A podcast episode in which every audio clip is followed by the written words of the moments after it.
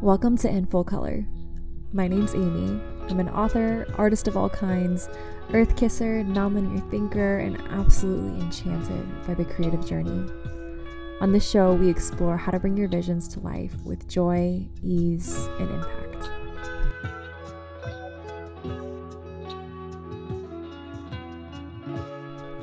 Hi, y'all. I am back to share some of my own art in this episode. I'll be reading my essay called Essence of Journeys, and if you're not familiar, this will be a part of my current essay series I've been playing with called Essence of, where I essentially pull back the curtain and explore the meaning and the essence of some of the magic, miracles, and mysteries that are embedded in our everyday life. These essays go out first via email about every month or so, a little bit longer. I like to be spacious with it. And in that email, there are images and poems and attached songs that feel similar to the essence of the essay, all included in that. So it's really a multi-sensorial experience. And here I will be adding in an extra audio element and just reading it for you. If you would like to receive the next one to your email inbox, you can find the link in the show notes. It's essenceof.amyinfullcolor.com. That is linked below. And if you want to follow along visually and see some of those images and poems and songs that I linked in with the essay originally, you can also find a link to read that on my website.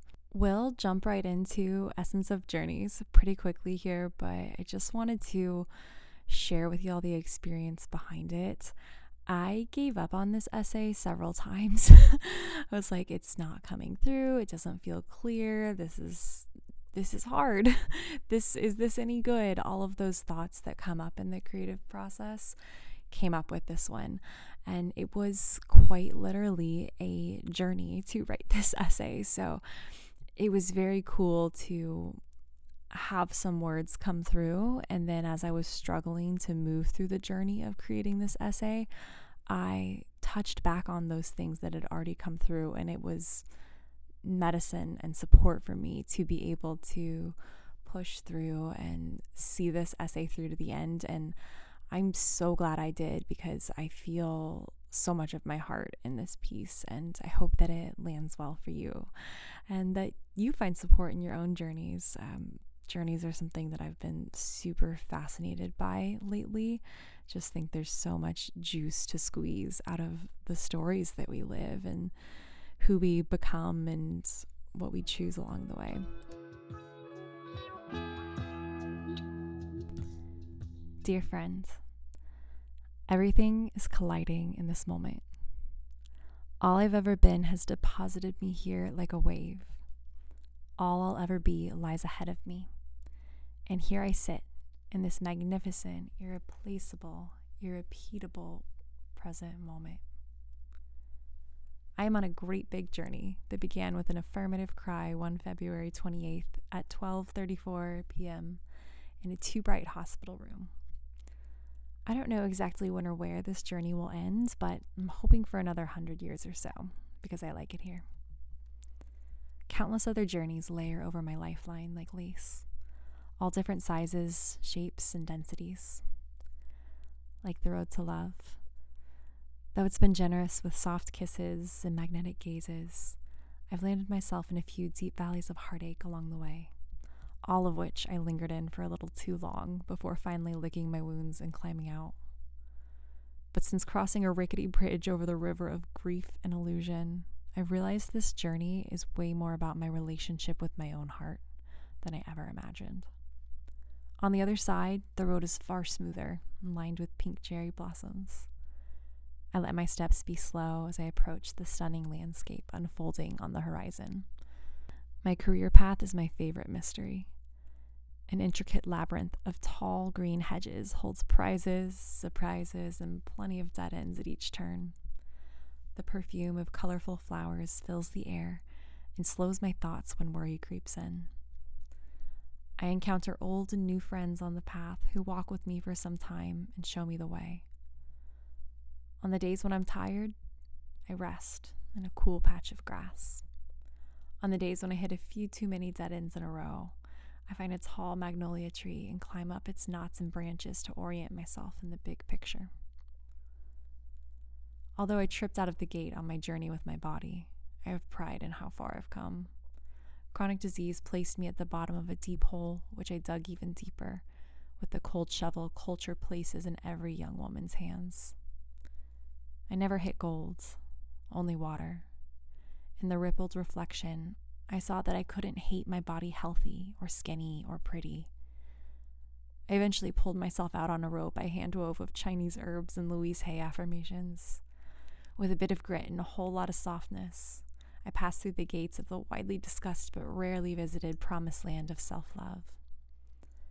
Here, my body is my ally, my muse, my generous friend who whispers wisdom into my ear. These macro journeys are embedded with many, many micro journeys, like my predictable trip to the grocery store at 9:45 on a Wednesday evening for a bar of dark chocolate, or the extra 10 minutes I drive to go to my favorite coffee shop across town. All of these journeys overlap each other seamlessly. The way I'm able to be fully immersed in the landscape of each simultaneous journey makes me think the multiverse theory might be onto something. Though each journey I find myself on has some imagined endpoint, some holy grail, I'm beginning to think the concept of a destination might actually be total bullshit. There is a brief moment of arriving, yes, one to be absolutely soaked in and celebrated. But we are pilgrims. We are always in motion. Even when I complete a journey, a new one begins. Once I've climbed to the top of the ladder, the bottom rung of a new one appears. The only arriving I can really do is continually arriving in the present moment. With each journey I move through, in my own life, on soft pages of beloved fiction books, vicariously through the characters of 1980s cult classics, I watch with fascination the underlying patterns of movement. Combined with whispers of intuition I've trained myself to lean into, I've grown quite confident in my ability to know where I'm at in the landscape of each journey and what's coming next, though life both humbles and delights me often with surprises. I rest my focus on those patterns often because I've learned there's power in knowing where you're at in your unfolding journey. When I'm at the top of the wave, in a moment of peak ecstasy, and I know it, I can fully take it in, but with a loose grip. Because with awareness of life cycles and basic physics, we know that what goes up comes down. On any journey, a rhythm of expansion and contraction is to be expected. So in the moments when I'm at the bottom of the wave, in a low place, and I know it, my acknowledgement and acceptance of my location in the journey allows me to soften into the depth, to rest and receive help. And again, with awareness of the patterns, I know an upswing is due. In those valleys of the soul, faith is my greatest strength. That way, when the big kahuna comes, I'm well rested, unbothered, moisturized, and ready to bring my fullness to the moment. When we lean into the natural rhythms of our journey, we can receive life more fully. As I'm sitting down to write this next section, the voice of my 7th grade pre-algebra teacher, Mrs. Gowans, is intruding my thoughts. She had a grayness and a stiffness to her and usually didn't have anything interesting to say. Due dates, X variables, complaints about the lack of military cuts on the boys in my class, who looked like a bunch of shaggy dogs, according to her. Whenever someone griped about the lengthy homework assignments, she said, "You don't have to do it," with an East Texas twang to her voice. "I can just give you a zero. All you have to do in this life is die and pay taxes." Although the rebel in me would argue with the necessity of the latter, her words have remained in the back of my mind for the last decade and a half as a reminder of just how much choice we have in what we do with our lives, death being the only inescapable clause we agree to before arriving on Earth. We don't have to do much of anything. I don't have to embark on any journeys of my own. I could blow like a leaf in the wind aimlessly, or hide in my bedroom under a weighted blanket. part of me is turned on by the prospect of eternally wandering from moment to moment without a worry in the world, and by the whole lying in bed for eternity thing. Many spiritual people have even told me this soulful wandering and lack of pursuit is what enlightenment looks like. Some shrug and say, "This reality is merely an illusion, so why bother?" Others warn me that any material pursuits are sticky traps set by greed. They've got a point. We take nothing to the grave. Their calls are meant to draw us away from the mainstream paths culture prescribes, the paths that give priority to material gain and end in unfulfillment at best. Temporary detachment from pursuit can create some much-needed distance from the noise of what we're told we should do with our lives. Seasons of spaciousness and even aimless wandering are so necessary. If you've never given that to yourself and your soul is parched for a deeper level of freedom, go. But I don't believe eternal wandering is something we're made to stay in. While our culture's overdrive for accomplishment can feel anything but natural, extensive aimlessness quickly becomes unnatural too. Ambition and direction are integral aspects of our ecosystem.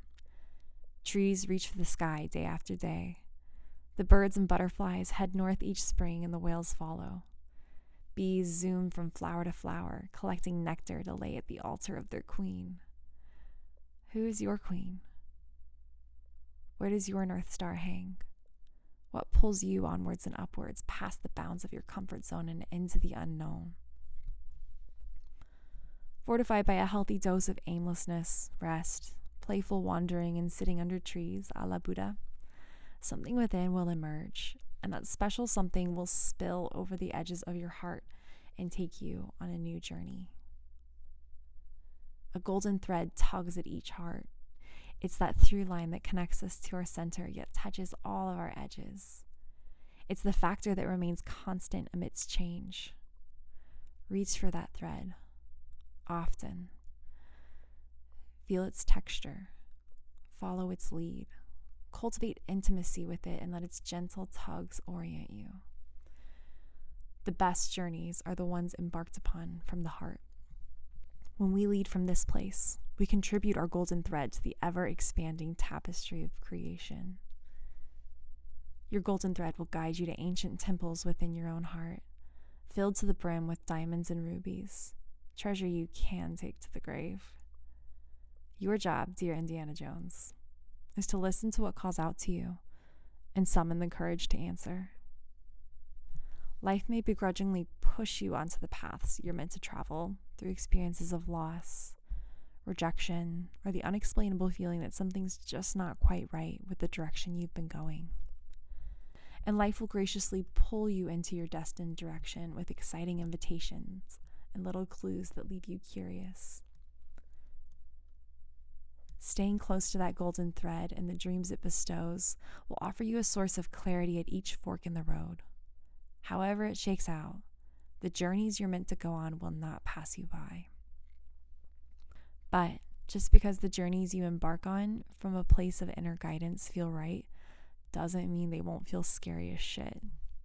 There's always a point in the journey where you're asked to cross the threshold from the known to the unknown. You know, that moment when the floor falls out from under you and you feel like you're launching into the void of space completely untethered. Equally thrilling and terrifying stuff. I think we ought to lean into this discomfort and keep feeling our way through the dark, because this continues to be the point in my own journeys where I rediscover myself. In these liminal spaces, the solidity of who I've known myself to be, or who the world told me to be, falls away. There's a death that happens there. It hurts and it's confusing, and all I want to do is run back to where I came from.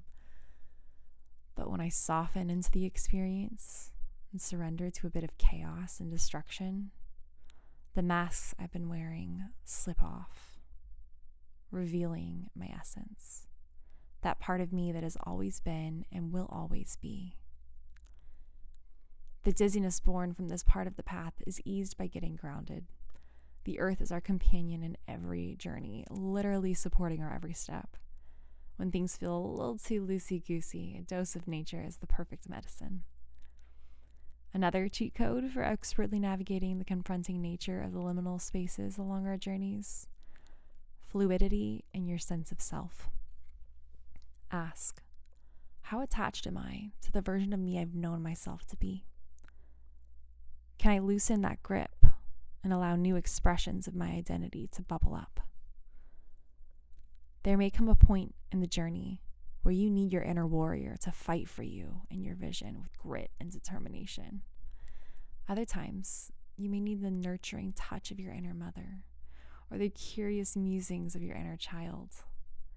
Fluidity of self makes the various sides of yourself more available for use throughout the journey. The vast library of archetypes within bridge us to our destination. And it sure will be exciting to reach that holy grail. But I found time and time again, the real gift of any journey is the new parts of ourselves that emerge along the way, the new capacities and desires.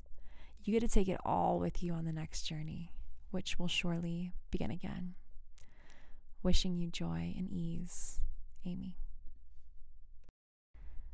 Thank you so very much for being here and receiving this. It is so nourishing for me to create, and I hope that it has a similar effect as for you to receive. If there was something special that touched you here, feel free to share it with a friend who might also enjoy. That would be an amazing way to support me as an artist.